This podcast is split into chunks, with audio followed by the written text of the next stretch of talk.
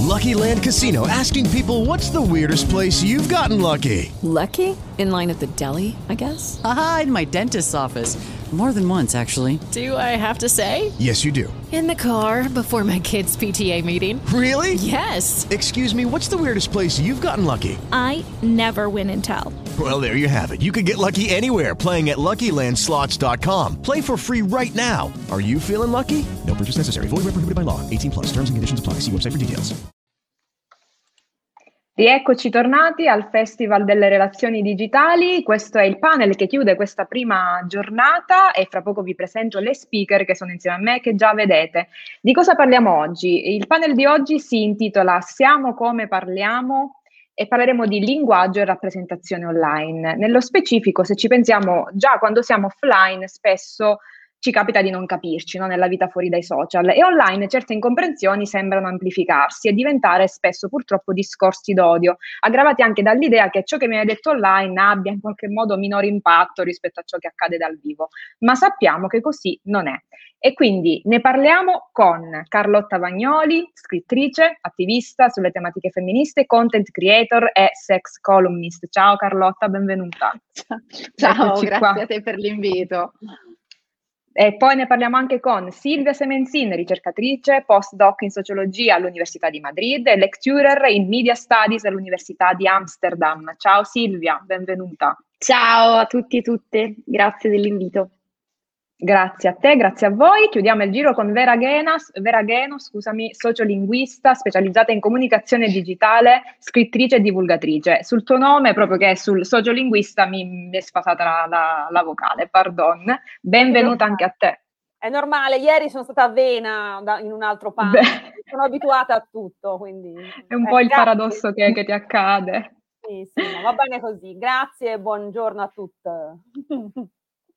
Esatto, esatto. E grazie a tutti appunto quelli che ci stanno seguendo in questo momento. E allora abbiamo un, un panel appunto ben denso, tante domande per le nostre speaker e allora partiamo eh, subito. Io parto con una, una prima domanda per Vera, così entriamo subito nel vivo di questo nostro panel sul linguaggio. Allora, l'obiezione, no, quando si usano dei termini inglesi per indicare dei fenomeni per cui non c'è un corrispettivo italiano, di solito ho notato che basta inglesismi, usiamo l'italiano. Poi c'è un'altra obiezione ricorrente sui termini che riguardano le professioni femminili, no? E questi termini vengono spesso reputati cacofonici, non si possono sentire, sono brutti e quindi vengono rifiutati e quindi vanno bene i maschili universali, no? In quel caso. E quindi potremmo dire, insomma, le obiezioni sul linguaggio sono ricorrenti, sono diventate retoriche sui social. E allora, Vera, la prima domanda eh, che ti faccio è perché c'è questa resistenza a livello di linguaggio e perché invece è importante chiamare le cose col loro nome? Guarda, eh, secondo me la questione principale è questa, eh, anzi sono due. Una è, eh, noi italiani parliamo l'italiano come lingua madre da pochissimo in termini linguistici, nel senso che mh, è dagli anni 60 del Novecento che siamo diventati italofoni in misura massiccia, perché prima chi parlava italiano era una minoranza risicatissima, tutti parlavano dialetto. Questo vuol dire che è poco che abbiamo iniziato a manipolare la nostra lingua madre con una certa sicurezza, no? avere una presa ferma sulla nostra lingua madre. Questo vuol dire anche che eh, la pressione dell'uso eh, ha iniziato a modificare eh, la lingua italiana in un periodo molto breve di tempo, stiamo parlando di 60 anni, laddove altre lingue questo stesso processo, cioè di adattamento alle esigenze del parlante, è avvenuto spalmato su molti secoli.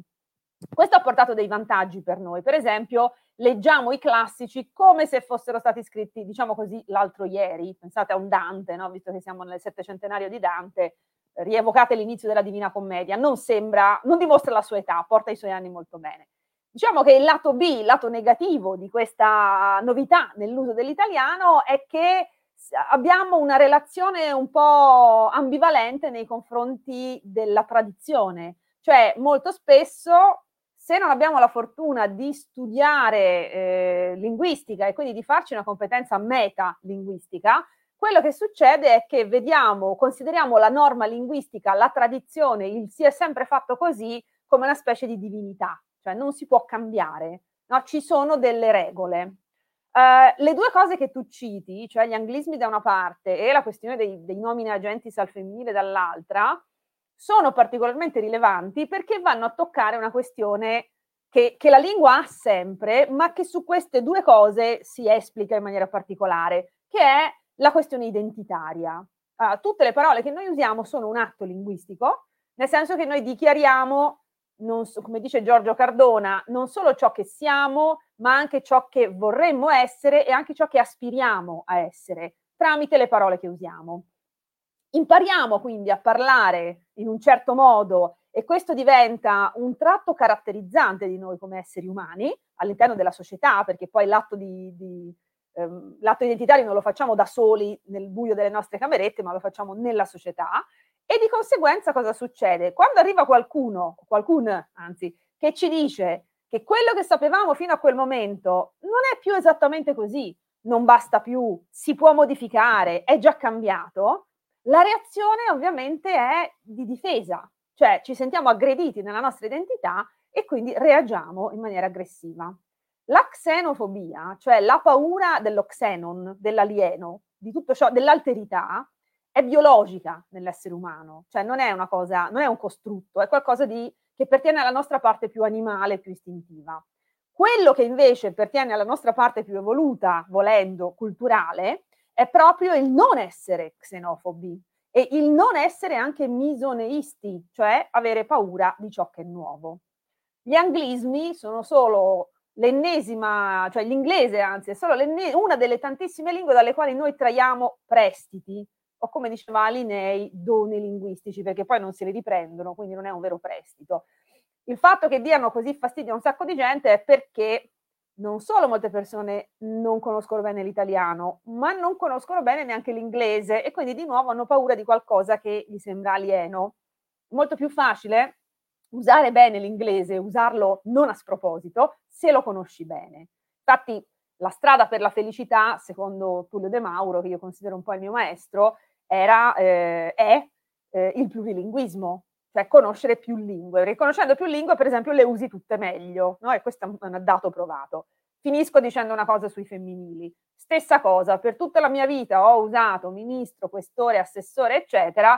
Mo arriva qualcuno che ti dice dovresti dire ministra, assessora, questora. Stessa reazione di fastidio, con un surplus. Da un punto di vista linguistico la questione si potrebbe risolvere in un balletto, non c'è nessun motivo per cui tu dici maestra e non puoi dire ministra o infermiera e non ingegnera, non c'è nessun motivo, cioè le, le, la lingua si, si dovrebbe comportare in maniera omogenea. Il punto è che non è una questione linguistica, ma è una questione socioculturale. Non siamo abituati alla presenza di donne in determinati ruoli, questo vuol dire che finora l'uso dei femminili era insolito, ma perché non c'era chi indicare con quel femminile lì. Eh, adesso che le donne anche in quei contesti si stanno, stanno diventando comuni, dovrebbe diventare comune anche la definizione al femminile. Se non succede, non è per questioni linguistiche, ma per resistenze culturali. L'ultimissima cosa, eh, l'addendum è la questione da linguistica è diventata ideologica e quindi si è venata di rivendicazioni politiche. E quindi è diventato di sinistra dirsi ministra e di de- destra dirsi ministro, essendo donna. E questo dal punto di vista linguistico è francamente una sciocchezza. Chiuso, chiuso qui. Grazie mille Vera, anche se in maniera concisa hai chiarito perfettamente il punto e tutte le sue sfaccettature perché è una questione super complessa. Passo a una domanda per Silvia. Allora Silvia, tu in diverse occasioni e anche in tuo ambito di studio ti sei occupata di, del rapporto no, tra algoritmi e bias, ovvero di come gli algoritmi determinano i contenuti con i quali interagiamo sui social, quindi non ci muoviamo in un campo neutro effettivamente. Allora vorrei chiederti eh, se vuoi spiegarci appunto come gli algoritmi e gli stereotipi sono collegati tra di loro e come ci influenzano sui social. Certo. Allora, beh, innanzitutto partirei mh, chiarendo un po' che cos'è un algoritmo, perché magari ci sono persone all'ascolto che non sanno esattamente che cosa si intenda, per cui così la definizione, diciamo, classica dell'algoritmo è una stringa di codice, calcoli numerici che servono ad eseguire dei comandi e gli algoritmi, eh, diciamo, in quanto calcoli numerici, eh, sono spesso considerati, diciamo, a livello culturale, sociale come un qualcosa di neutrale, perché noi associamo molto la matematica alla neutralità no, del calcolo. In realtà, appunto, gli algoritmi sono eh, assolutamente qualcosa di non neutrale e sono ciò che poi danno vita alle piattaforme digitali che noi utilizziamo. E ehm, questi algoritmi servono per tendenzialmente filtrare, classificare e poi personalizzare l'esperienza dell'utente nelle piattaforme. E spesso e volentieri, specialmente nelle piattaforme mainstream, nelle piattaforme chiuse, quindi quelle più commerciali come Facebook, Instagram, Twitter, eccetera, questi algoritmi sono chiusi quindi a noi non è dato sapere come funzionano questi algoritmi.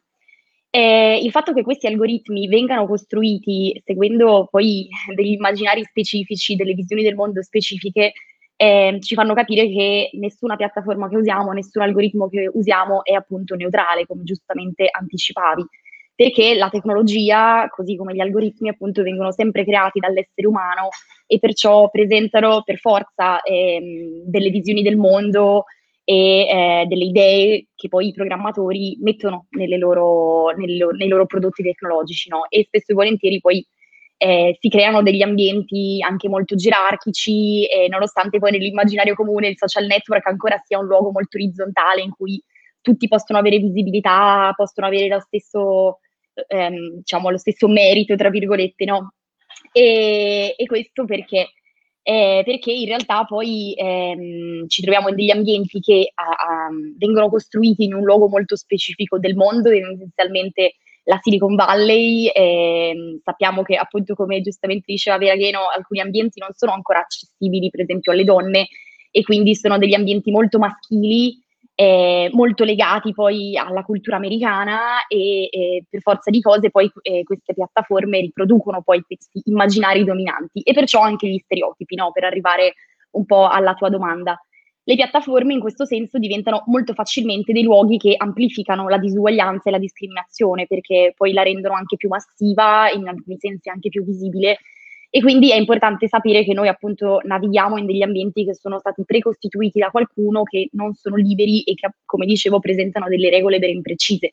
Un caso di eh, censura algoritmica, per esempio, è uno di quei casi in cui l'algoritmo chiaramente dimostra che, di avere un bias, un caso in cui, per esempio, la nudità femminile eh, viene vista come eh, un, not safe for work, si chiamano, quindi non sicura, viene addirittura rimossa la piattaforma che presenta nudo eh, dall'Apple Store, per esempio, quindi eh, ancora si considera la nudità, specialmente la nudità femminile, come qualcosa di offensivo. Questo vale anche per la sessualità. Quindi qui abbiamo anche Carlotta Vagnoli, nel senso eh, sappiamo molto bene che quando si parla di sessualità online o appunto di corpi, corpi non conformi, spesso e volentieri l'algoritmo ti penalizza, addirittura ti può chiudere il profilo, eh, come è successo a me non molto tempo fa. Però ci sono anche delle forme diverse poi di, discriminazione algoritmica che sono quelle che la macchina impara, questo si chiama machine learning. Ed è quando per esempio, una, per esempio un motore di ricerca come Google inizia a darti dei suggerimenti basandosi su appunto le ricerche che gli utenti fanno riproducendo questi pregiudizi, per esempio le donne sono tutte brave solo a cucinare, queste cose qui, no? E quindi ehm, la tecnologia in questo senso diventa anche poi un'arma eh, contro dei gruppi che sono già discriminati.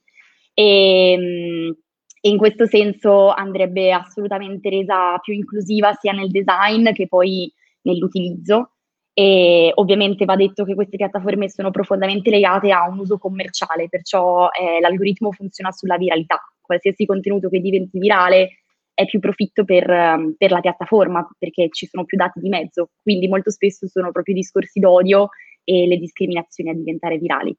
E in ogni caso va detto anche che non solo gli algoritmi possono influenzare il nostro immaginario e quindi appunto re- regalarci un, un ambiente in cui noi navighiamo già pieno di stereotipi, però allo stesso tempo anche noi possiamo influ- influenzare gli algoritmi. Quindi la tecnologia e gli esseri umani vanno sempre di pari passo, no? si influenzano a vicenda. Questo per dire che appunto si possono cambiare, bisognerebbe forse includere di più le minoranze e le, e le voci discriminate nel design di questi algoritmi.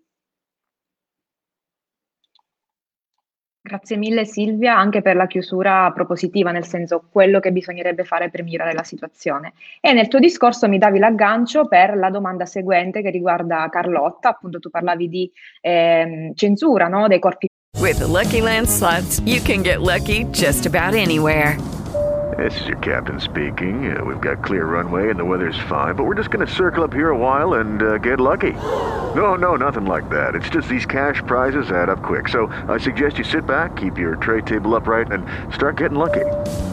Play for free at LuckyLandSlots.com. Are you feeling lucky? No purchase necessary. Void where prohibited by law. 18 plus terms and conditions apply. See website for details. Hello, it is Ryan, and I was on a flight the other day playing one of my favorite social spin slot games on chumbacasino.com. I looked over the person sitting next to me, and you know what they were doing? They were also playing Chumba Casino. Coincidence? I think not. Everybody's loving having fun with it. Chumba Casino is home to hundreds of casino style games that you can play for free anytime, anywhere, even at 30,000 feet. So sign up now at chumbacasino.com to claim your free welcome bonus. That's chumbacasino.com and live the Chumba life. No purchase necessary. DTW, void, prohibited by law. See terms and conditions 18 plus. Femminili online. Carlotta, appunto, tu ti occupi da tempo di questi temi, ti batti per la libera autodeterminazione, per la rappresentazione dei corpi online, nella loro, in tutte le loro sfaccettature e diversità, contro la censura sui corpi femminili, visto che eh, ricade molto più, diciamo, appunto sui corpi femminili e in generale poi anche sui corpi considerati non conformi. E allora la mia domanda per te è perché è così importante sia la autorappresentazione sui social, quindi che noi facciamo di noi stessi sui social, e la rappresentazione in generale che, che, si dà sui social, quindi lo spazio che possiamo dare ad altre, ad al- ad altre soggettività, eh, sia tramite l'immagine, l'immagine di noi stessi, che tramite il linguaggio. Allora, grazie intanto per avermi fatto un assist così anche a Silvia. E, um, sicuramente è importante avere una eh, differenziata rappresentazione perché non ci siamo abituati, abituate in generale, perché di solito i media canonici, quindi fonti secondarie da cui noi acquisiamo tutto quello che è lo scibile, tra cui anche purtroppo gli stereotipi di genere, eh, hanno sempre offerto una rappresentazione abbastanza uniforme, che è quella maschiocentrica, bianca, abile, con corpi conformi, sicuramente eh, escludente verso tutto ciò che è non binario. Eh, quindi noi siamo abituati a quello, anche la rappresentazione femminile è sempre stata di un certo tipo, che eh, appunto era molto ligia, anche molto aderente al allo stereotipo che vuole appunto una donna elegante, coperta, raffinata, che occupi poco spazio e che prenda poco spazio anche verbalmente, non prenda mai parola e anche esteticamente sia proprio conforme a questo essere minuta, essere poco colorata, essere poco vistosa. Quindi che cosa succede quando arrivano i social network? Sicuramente eh, arriva la possibilità, ehm, seppur appunto come diceva Silvia, eh, nonostante degli algoritmi che penalizzano sicuramente delle categorie che chiamiamo marginalizzate, non a caso, ehm, succede che si può avere più rappresentanza e più rappresentazione. Quindi eh, entriamo in un'ottica di idea diversa, si può dare voce, si può prendere spazio, quello che si, di solito sui media canonici non c'era mai stato dato e concesso. Questo diventa molto importante perché? Perché permette di riscrivere certe cose. In primis permette di riscrivere eh, il modo in cui queste categorie mar- marginalizzate vengono rappresentate, cioè noi stiamo dicendo come in realtà dovremmo essere narrati e narrate all'interno di un eh, sistema mediatico. Eh, abbiamo finalmente voce, possiamo dire questo va e questo non va, questo è uno stereotipo oppure questo è eh, veramente un pregiudizio. Ci sono, infatti poi la parola stessa stereotipo rimanda a eh, pregiudizio, cioè qualcosa che ti porta ad avere un giudizio affrettato e non eh, imparziale su una determinata categoria. Eh, quindi abbiamo finalmente potuto dire eh, ci sono delle cose che non funzionano. Eh, l'importanza di avere eh, spazio e modo di eh, determinarci, autodeterminarci sta per esempio eh, facendo mh, abbattere tantissime barriere, tra cui io vedo soprattutto appunto eh, tutto il discorso eh, legato ai corpi. Eh, su, sui corpi si è aperto finalmente un dibattito che non c'era forse mai stato, se ne era potuto parlare nelle sex wars degli anni Ottanta, nelle guerre sessuali che fecero scendere e poi nascere la sex positivity femminista, ma prima ancora non, non, si stava parlando tantissimo di corpi. Adesso possiamo dire non c'è solo quella rappresentazione e se non rappresentano tut, eh, i corpi, eh, tutte le persone, non possiamo sicuramente andare avanti. Quindi, come diceva Silvia, c'è, c'è anche bisogno di iniziare ad avere eh, all'interno di studi televisivi, eh, redazioni, eh, persone eh, che non siano conformi al maschio bianco abile cisgender, ma che spazino.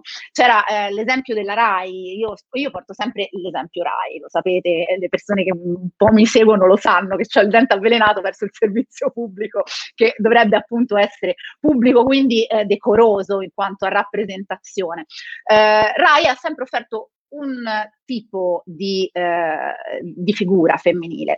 Ultima notizia è eh, di questo sceneggiato che vuole questa poliziotta che viene eh, presentata come poliziotta attacco 12 quinta di seno, eh, che doma gli uomini all'interno eh, della caserma. Ora, parte una serie di stereotipi lanciati così, perché cioè, tra, dall'uomo che probabilmente in caserma è visto solo come quello che tiene i piedi sul tavolo e si gratta il pacco, che è, insomma domare come fosse un animale eh, diventa anche svalutante, ma eh, l'idea dell'ipersessualizzazione della donna condivisa con una divisa che deve dimostrare, nonostante l'apparenza, e qui ci si ributta sempre su questa eh, ossessione per come appare la donna, eh, di essere competente.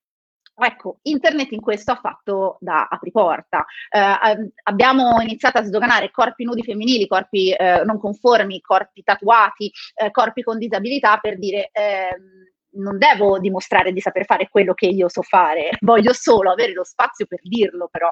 Quindi questo è stato sicuramente essenziale. Ehm, così come con il linguaggio, abbiamo iniziato a prendere eh, voce.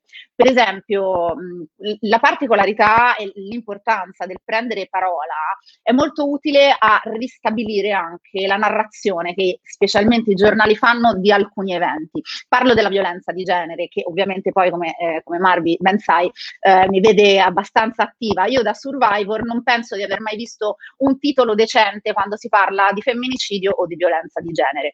Eh, prendere parola per le persone Survivor è stato importantissimo perché piano piano stiamo iniziando a, a far capire quali siano le parole da usare, quale sia il linguaggio migliore. C'è un meraviglioso lavoro che sta facendo Michela Murgia, che sta appunto con il libro in uscita il 2 di marzo, eh, appunto sul sessismo, sulle parole sessiste e soprattutto sul linguaggio mediatico che è così impreciso e che serve solo a rafforzare eh, delle, degli stereotipi e normalizzare appunto alcuni aspetti della violenza. Quindi anche a livello di linguaggio, iniziare a usare le parole giuste, le parole corrette e anche de, eh, delle parole importate di, di prestito, come diceva Veragheno prima, eh, dal vocabolario eh, inglese, anglosassone e americano, eh, serve a dare una precisione. Io infatti, tra l'altro, eh, Vera non so come faccia, tutte le volte che litigo è quando io uso le parole di origine inglese. Arriva gente in sciame che inizia a dire sì, però dovremmo usare il termine italiano, come se non avesse valore, come se la parola, proprio perché inglese perdesse il suo valore, ma eh, il victim blaming è quello che tu lo chiami victim blaming, o che tu lo chiami eh, stai colpevolizzando la, la vittima.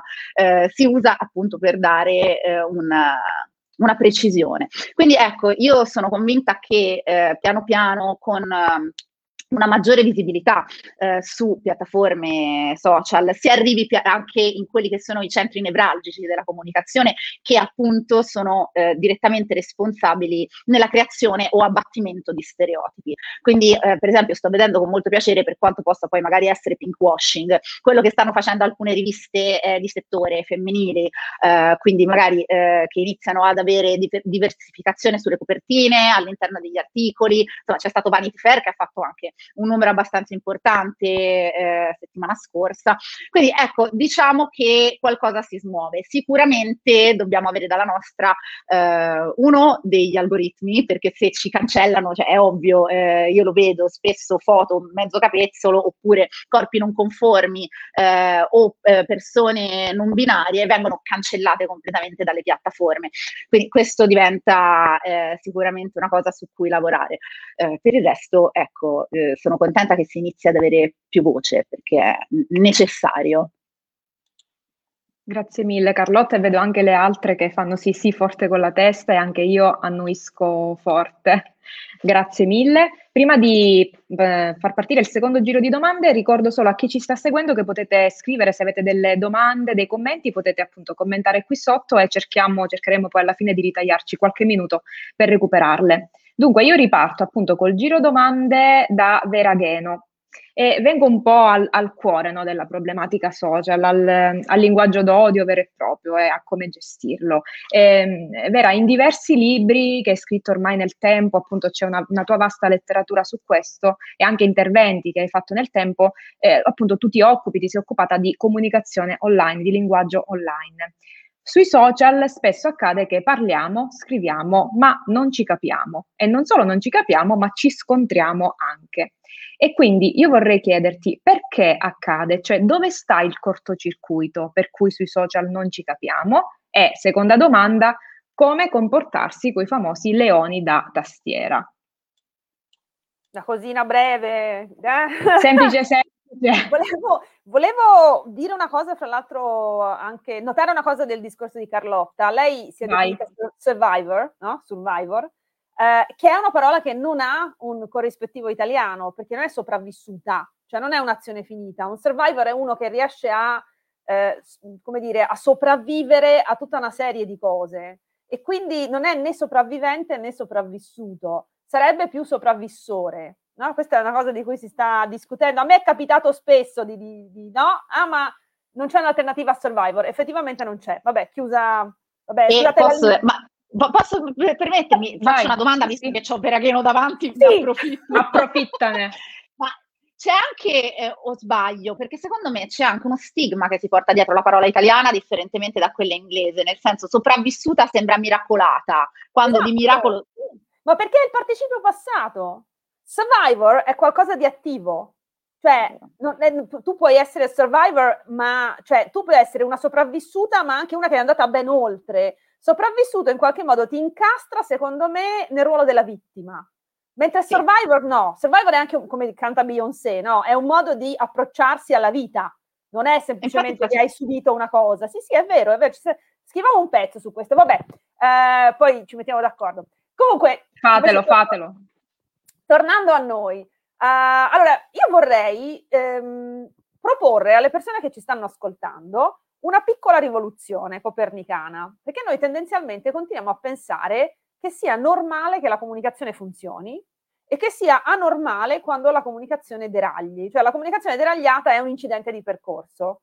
Ecco, non è così. In realtà la comunicazione è talmente un casino che la norma è che non funzioni e ci dice culo, come si suol dire, quando funziona. Cioè è proprio una fortuna che non stiamo tutto il tempo a litigare e il motivo è molto semplice. Nella maggior parte dei casi noi ci relazioniamo con persone con cui c'è un pregresso, quindi con cui c'è una base dalla quale partire. Voi magari non vi ho mai incontrate personalmente, ma c'è una base comune che è quella che ha portato poi alla creazione di questo panel. Non siamo quattro sconosciute, no? Tecnicamente, cioè tecnicamente sì, ma nella pratica no. Allora, che cosa è successo con internet? i nostri contesti di comunicazione sono esplosi. Cioè, prima noi parlavamo soprattutto con la famiglia, gli amici, il, la gente sul posto di lavoro, la gente a scuola, eh, eventuali altri conoscenti all'esterno del, della cipolla, no? Pensate al numero di Dunbar che dice abbiamo un tot di relazioni stabili nel corso della vita. Con internet questo numero è esploso. Noi non solo incontriamo una quantità infinitamente maggiore di persone ogni giorno, ma anche persone profondamente diverse da noi. Cioè una cosa alla quale la nostra evoluzione cognitiva non ci ha preparato è il confronto continuo con la diversità. Non, non siamo abituati, non siamo strutturati così. Cioè una volta, fino a non troppo tempo fa, la diversità si incontrava soprattutto in maniera volontaria. Cioè facevo, non lo so, il mediatore culturale, la mediatrice culturale, facevo un viaggio all'estero, mi ficca, oh guarda c'è il Pride, andiamo a vedere il Pride, però era un movimento volontario. Adesso la diversità ce l'ho continuamente sotto il naso e non siamo cognitivamente pronti per questo, per cui facciamo un sacco di casini. In particolare il casino principale è quello di continuare a pensare che siamo nel salotto di casa nostra. È quello che io chiamo effetto Tinello in alcuni dei miei libri. Cioè noi conti- andiamo su internet e continuiamo a scrivere o a parlare come se fossimo nel salotto di casa nostra. Allora io faccio sempre questo paragone. Ognuno di noi ha la, la, la libertà di andare in giro nudo per casa. No? Se i tuoi coinquilini non hanno nulla da dire, benissimo. Se tu, nudo o nuda, esci in terrazza, sei soggetto a un altro tipo di scrutinio, improvvisamente ti potresti trovare una denuncia per atti osceni in luogo pubblico. Allora, i social non sono il salotto di casa nostra, ma sono il terrazzo di casa nostra, che quindi segue delle re- seguono delle regole un pochino diverse. Non puoi fare l'elicotterino col pisello in, in, in terrazzo senza aspettarti delle conseguenze. Invece molti vanno online e scrivono, ah, eh, non so, la tal, la tal, politica deve morire ammazzata, vado io personalmente a metterle i ceppi di cemento e buttarle. Lucky Land Casino asking people what's the weirdest place you've gotten lucky? Lucky? In line at the deli, I guess? Aha, in my dentist's office.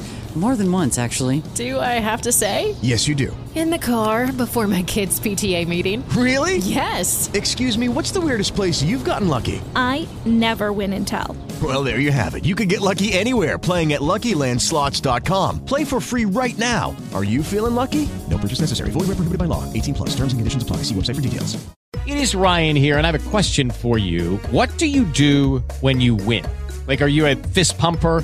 A woohooer, a hand clapper, a high fiver. I kind of like the high five, but if you want to hone in on those winning moves, check out Chumba Casino. At ChumbaCasino.com, choose from hundreds of social casino style games for your chance to redeem serious cash prizes. There are new game releases weekly, plus free daily bonuses. So don't wait. Start having the most fun ever at ChumbaCasino.com. No purchase necessary. BGW. Void were prohibited by law. See terms and conditions. 18 plus. Nel lago, tra, arriva la polizia sotto casa. Ui boh! Che ho fatto di male? Niente, hai augurato la morte a quella certa politica, ma io non intendevo, ma io mica lo penso seriamente, io sono una persona per bene. In compenso sei andato online e hai fatto elicotterino col pisello forte forte, ok?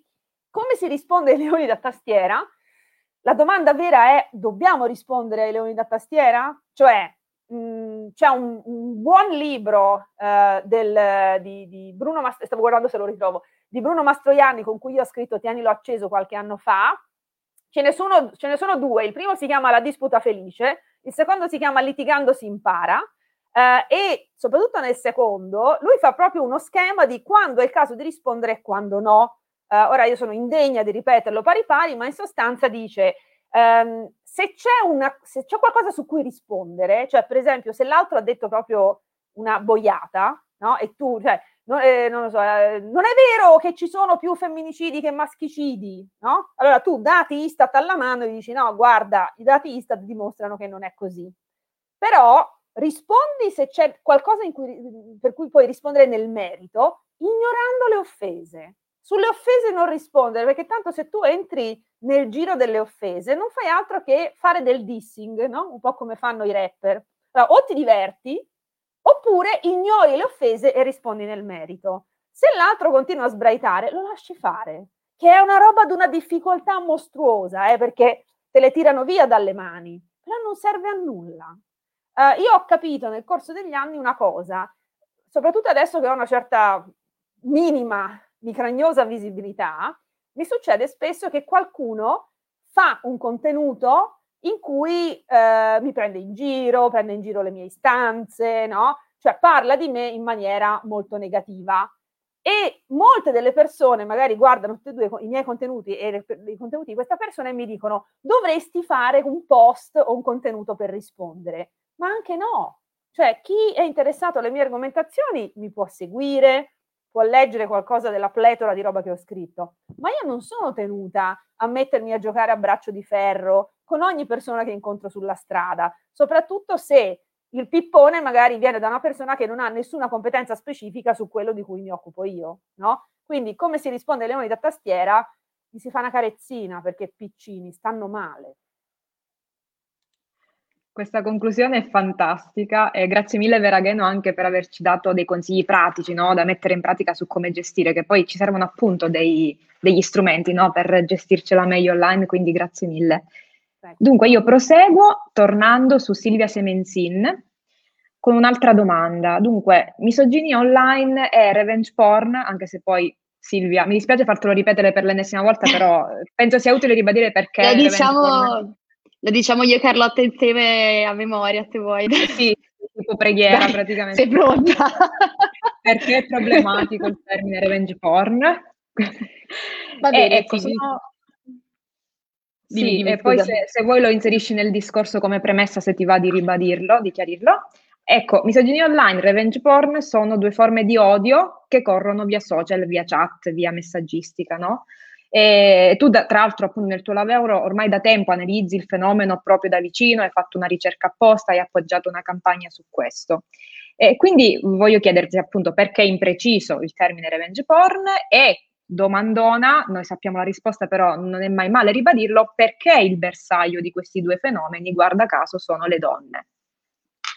Sì, allora mi sembra importante chiarire subito perché non dovremmo usare il termine, visto che poi siamo in un panel che parla di linguaggio, poi noi ridiamo, però effettivamente ci sono ancora molte persone che non conoscono la differenza e fra l'altro proprio ieri è uscita, mh, sono uscite le notizie sulla condanna no, del caso di Torino, ovviamente, visto che anche prima Carlotta parlava dei giornali, c'è ci sono dei titoli che, vabbè, soprattutto tipo la stampa, il messaggero, eccetera, e tra l'altro danno molto più spazio alle voci dei, di quelli che sono stati condannati, no? piuttosto che eh, a chi in realtà ha vinto questa, questa battaglia. Questo non è molto distante dal, dal, perché poi non bisognerebbe chiamare revenge porn la questione, nel senso che eh, se mh, qui diciamo siamo tutti lupi cattivi di una storia raccontata male, no? come dice la stampa, eh, è chiaro che qui mh, si dà spazio, per esempio, al poter ancora giudicare chi veramente era colpevole in questa storia o meno.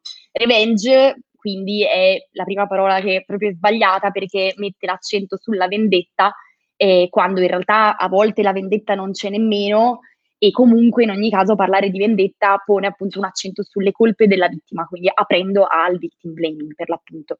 Dall'altra parte non si tratta nemmeno di pornografia, per cui non è neanche porn, perché eh, la pornografia ha eh, come chiave il consenso, che invece è proprio quello che manca in questo genere di atti, che sono non consensuali. Quindi la parola da usare, che è lunga, che sembra tipo il titolo di una tesi di dottorato, però è vero, è la condivisione non consensuale di materiale intimo.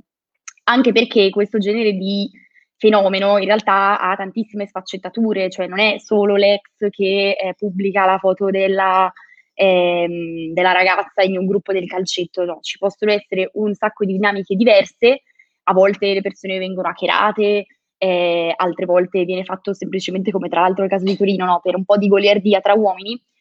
E eh, perché questo è un problema di genere? Perché il 90% delle persone che diventano vittima sono donne e questo ce lo dicono tutti i dati, anche questa è una cosa molto difficile da accettare quando poi si parla di, di condivisione non consensuale, no? E, mm, in realtà eh, se i dati raccontano questo c'è una ragione. E la ragione come sempre è associata poi a, di nuovo agli stereotipi, i tabù e i pregiudizi che già sono presenti nella società, visto che poi tra l'altro il mantra di questo festival è il virtuale è il reale, riprendiamolo, cioè il virtuale ovviamente non è una cosa diversa da quello che già succede offline, quindi se offline abbiamo dei grossi problemi di violenza di genere ancora, ovviamente questi si ripercuoteranno online. Quindi diciamo che poi eh, la condivisione di materiale intimo senza il consenso delle persone interessate diventa proprio un'arma eh, per fare male alle donne, per andare contro la loro reputazione, distruggerla, farle vergognare, perché una donna che viene vista nuda oggi si deve ancora vergognare, una donna che viene vista fare sesso si deve ancora vergognare, no? e, e queste donne poi finiscono a eh, avere delle ripercussioni che sembrano quelle delle vittime di mafia, cioè cambiare città, cambiare scuola, eh, togliersi dai social network, autocensurarsi, quando l'unica colpa che hanno è che qualcuno ha messo in giro le loro foto senza il loro consenso.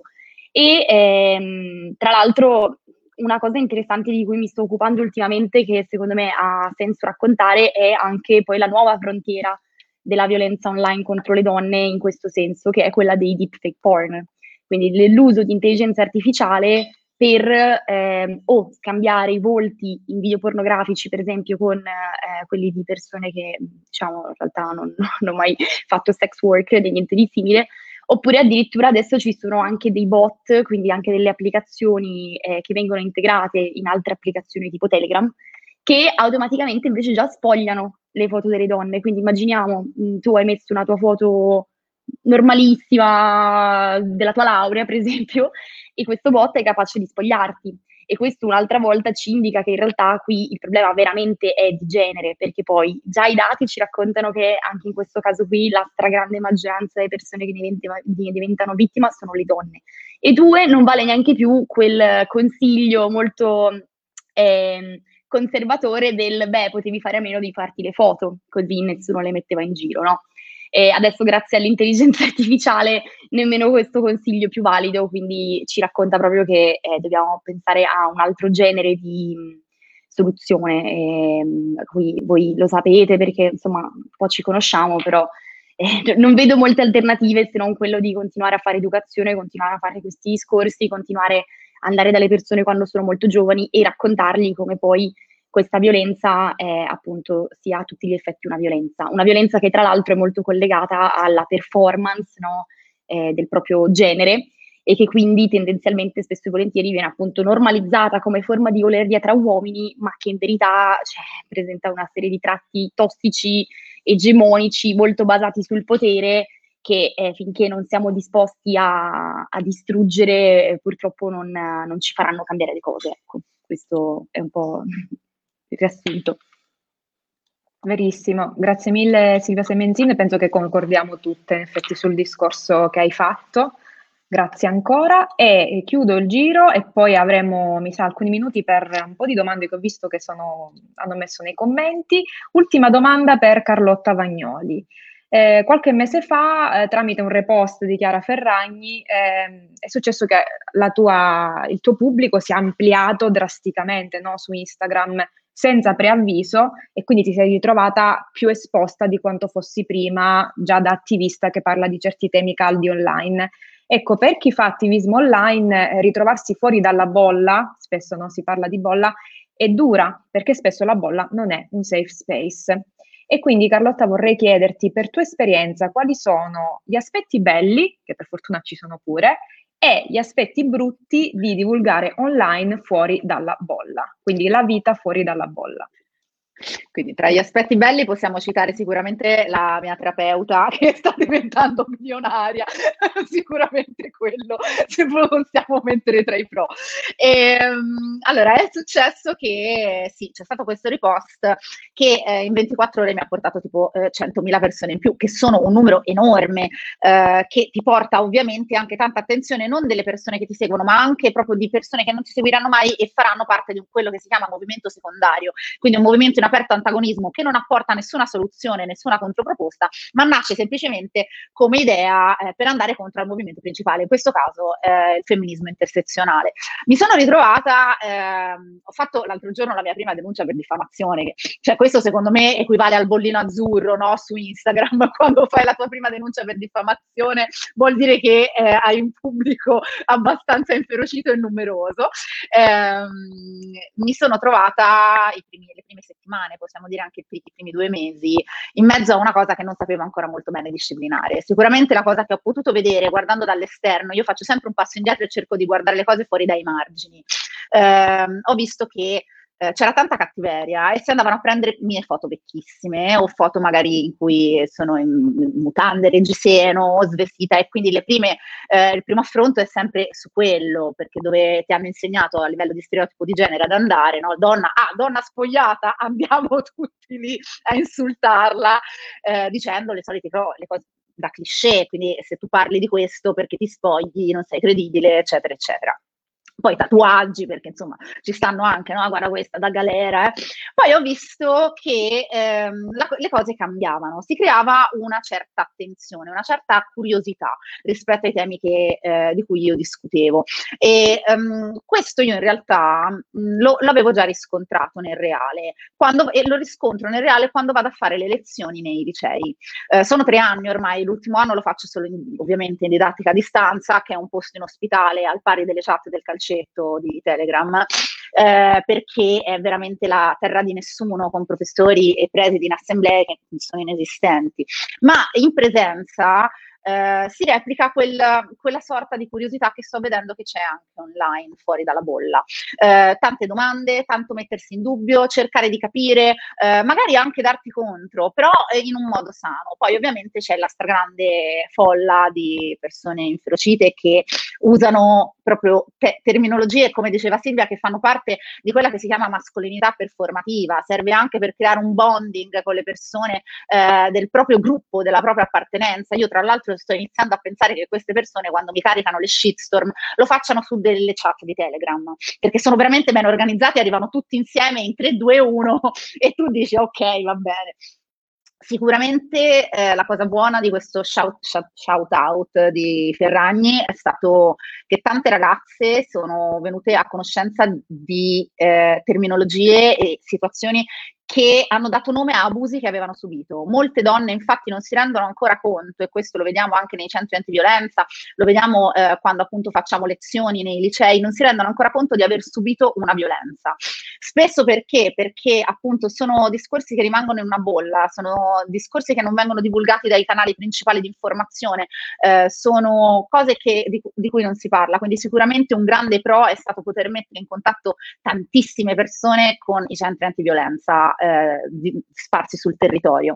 Metterli in contatto anche con gruppi di autoaiuto e autoascolto eh, come SANS and Brave Culture di Benedetta Lozito, che è un'ottima associazione mm, su, che appunto segue le persone survivor e anche gli uomini, perché c'è anche una parte dedicata agli uomini. Um, e da, da, una, da, un altro punto di vista c'è stata una grande consapevolezza anche nel riconoscere il linguaggio tossico, il linguaggio tossico e sessista che ci viene appunto eh, riproposto dai media. Quindi io vedo che magari quando esce un articolo, adesso tante persone me lo mandano e dicono hai visto, ne hanno parlato male, io sì, perché c'è finalmente consapevolezza di quello che sta succedendo. Le eh, cose di cui mi rendo conto è vedere comunque che eh, questi post e i profili come il mio continuano a crescere eh, nel tempo, vuol dire che c'è bisogno di, c'è, c'è, curiosità, c'è bisogno di dare delle risposte. Si è, si è, capito che non possiamo più stare sempre fermi, c'è qualcosa da eh, disciplinare meglio, c'è da approfondire questa, eh, questa materia. Questo è sicuramente un grande pro. Il contro è che devi avere i piedi ben saldi a terra, perché appunto, a parte la battuta sulla terapeuta, mh, è un mondo infame che non, non risparmia niente nessuno e che avrà sempre da ridire. Bisogna prenderlo ovviamente con un certo distacco, anche Vera prima diceva il leone da tastiera, io ho imparato una cosa bellissima, um, il leone da tastiera arriva e insulta e poi ti fa la domandina da troll, il, il, il troll che cerca appunto di eh, portarti al suo, a impappinare, a non, a non uscirne, vuole sicuramente farti contraddire um, con qualche velato insulto. Ecco, quando succede questo io ho imparato una cosa bellissima, ovvero a non sprecare mai l'occasione che mi danno di poter fare la la professoressina, la maestrina, che è la cosa che loro odiano di più. Che, però è l'occasione perfetta, ignorando appunto gli insulti, come diceva Vera, tu hai l'opportunità di poter essere la professoressa, che è la figura che loro detestano di più e detesteranno per sempre. Ma eh, colpirne uno, educarne cento è ancora un grande, un grande detto. E, ehm, infatti, ecco, diciamo che anche le discussioni più brillanti sono nate sotto commenti di questo tipo, dove il troll che ha avviato la discussione poi scompare, perché buione, come si dice qua a Firenze, scompaiono subito, ma sotto le persone cominciano a interagire e a mettere appunto in dubbio anche tutto quello che hanno eh, sempre creduto. È sicuramente eh, il momento di uscire dalla bolla, eh, è il momento di uscire dalla bolla e prendere e andare come ho fatto kamikaze negli studi televisivi con gente che mi urlava eh, sì, ma è la droga il problema dello stupro del caso genovese. Cioè, però ecco, è il momento di uscire. Il momento di uscire siamo anche un movimento compatto che può farlo ehm, senza lasciare nessun indietro. Eh, mi sembra che sia proprio anche a livello di case editrici che ci stanno dando spazio, eh, programmi tv, giornali. Ecco, questa coralità che è bella, il bello del movimento intersezionale sta trovando il suo tempo.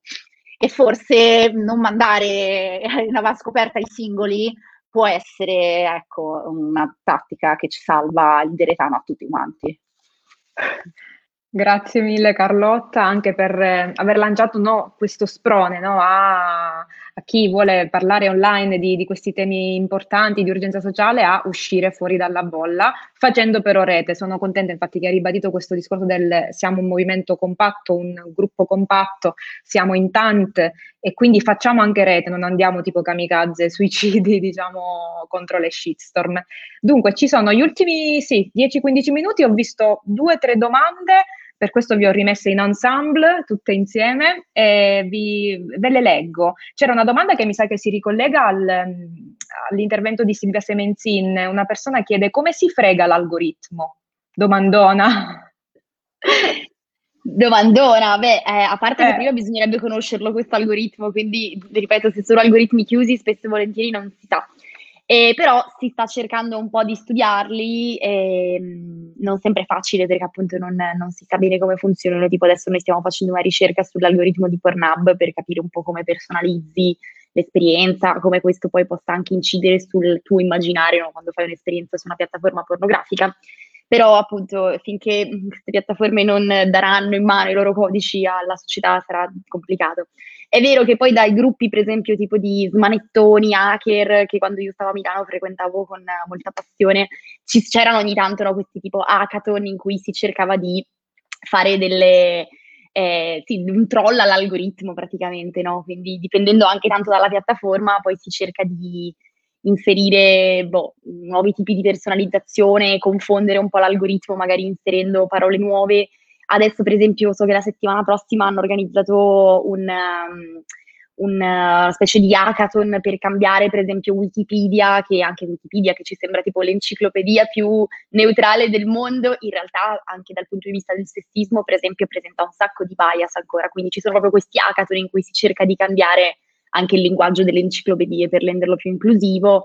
E però appunto qui si tratta sempre di giochini che si fanno contro l'algoritmo. In realtà, secondo me, bisognerebbe parlare proprio di aprirli questi algoritmi e creare, diciamo, una sorta di account di accountancy da parte del, della cittadinanza, quello che passa nelle piattaforme. Quindi eh, speriamo che appunto continuando a insistere prima o poi ci sarà questo diritto di ritornare a essere padroni poi di di quello che sono i nostri dati personali, perché mi ricollego un secondo al caso della condivisione non consensuale di materiale intimo, cioè eh, com'è possibile che eh, ancora oggi, proprio adesso parlo di un, di un problema tecnico, eh, le persone non siano in grado di sapere dove vanno i contenuti che gli riguardano, cioè una mia foto io come faccio a non sapere dov'è, cioè non c'è un modo in cui io ancora possa essere pa- appunto padrona di quello che condivido. Quindi bisognerà trovare delle soluzioni anche tecniche, purtroppo non solo, però da questo punto di vista poi il tema è complesso e molto molto interdisciplinare direi, non è solo tecnico, non è solo giuridico, non è solo sociale, è un po' tutto.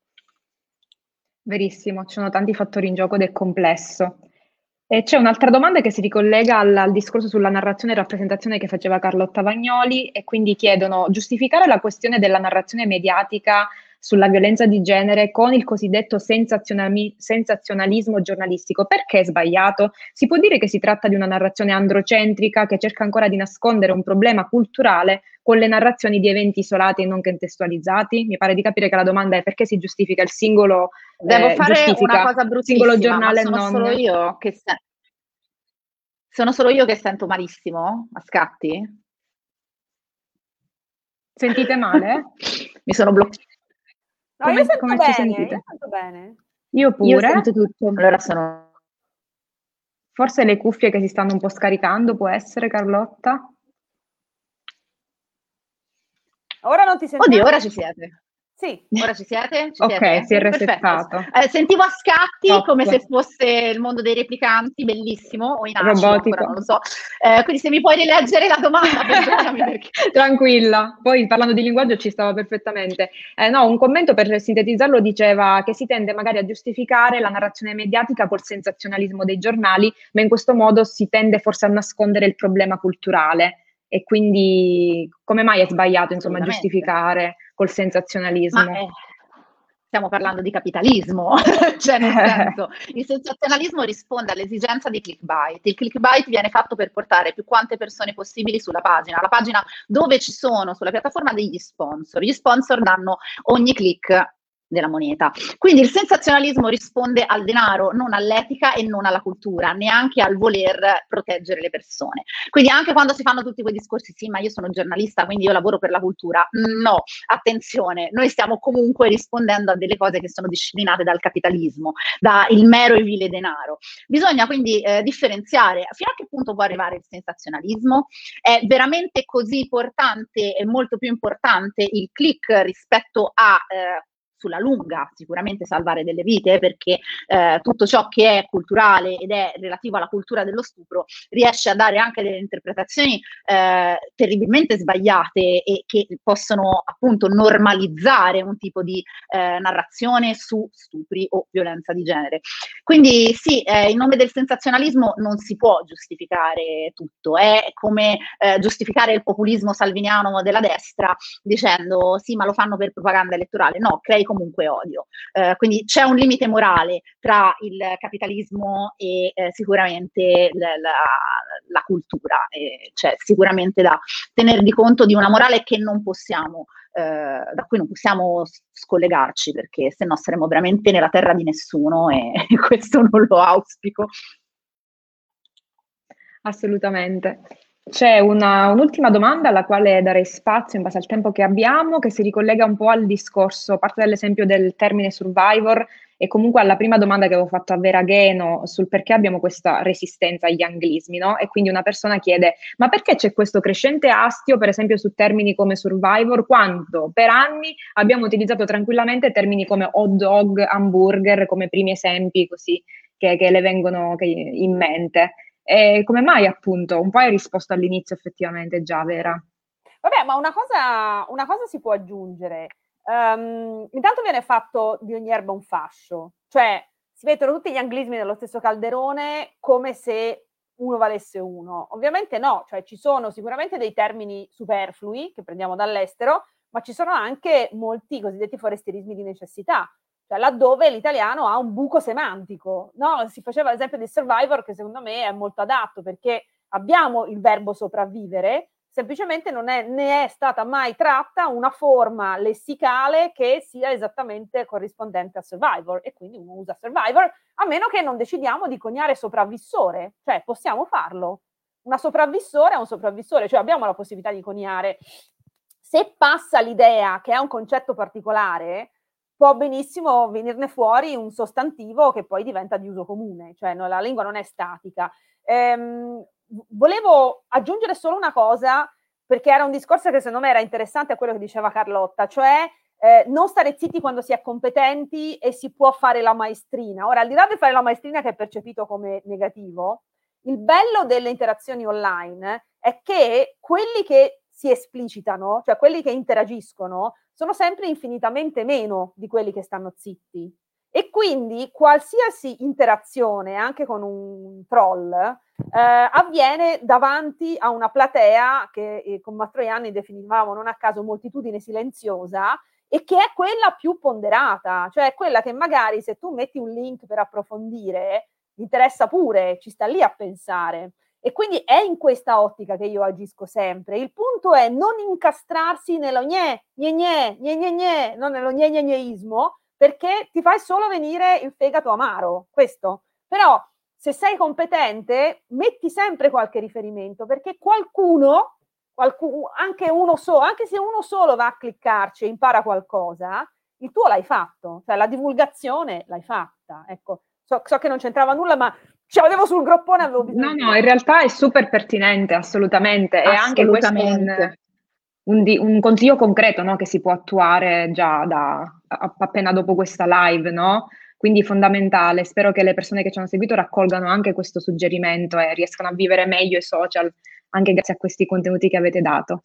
Bene, io allora mi avvio, mi avvio ai saluti e ringrazio tutte le persone che ci hanno, ci hanno seguite in questo panel, c'erano dei commenti molto belli, apprezzavano tanto e quindi sono molto molto felice e ovviamente ringrazio tantissimo voi tre, quindi Carlotta Vagnoli, Silvia Semenzin, Vera Gheno, grazie mille per questo momento prezioso che, che ci avete offerto di, di divulgazione sul linguaggio. Grazie davvero. Grazie a te. Grazie, grazie a te. Grazie a voi. Grazie mille. Poi io Un sto fangirlando forte. durissimo perché con queste due persone in un panel io sto fangirlando. Uguale, uguale. Bello.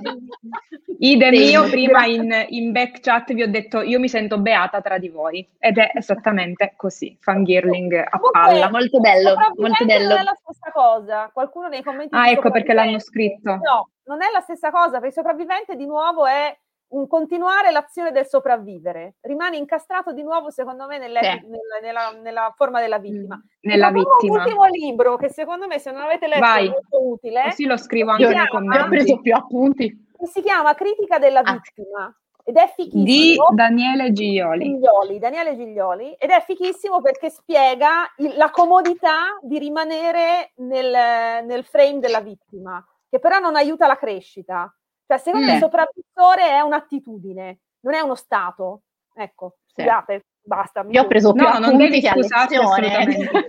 Esatto, anche io ho riportato nei commenti perché poi ci chiedono i titoli dei libri. Ok. Quindi Vabbè, grazie basta. mille davvero anche per questi Grazie, approfondimenti. signore.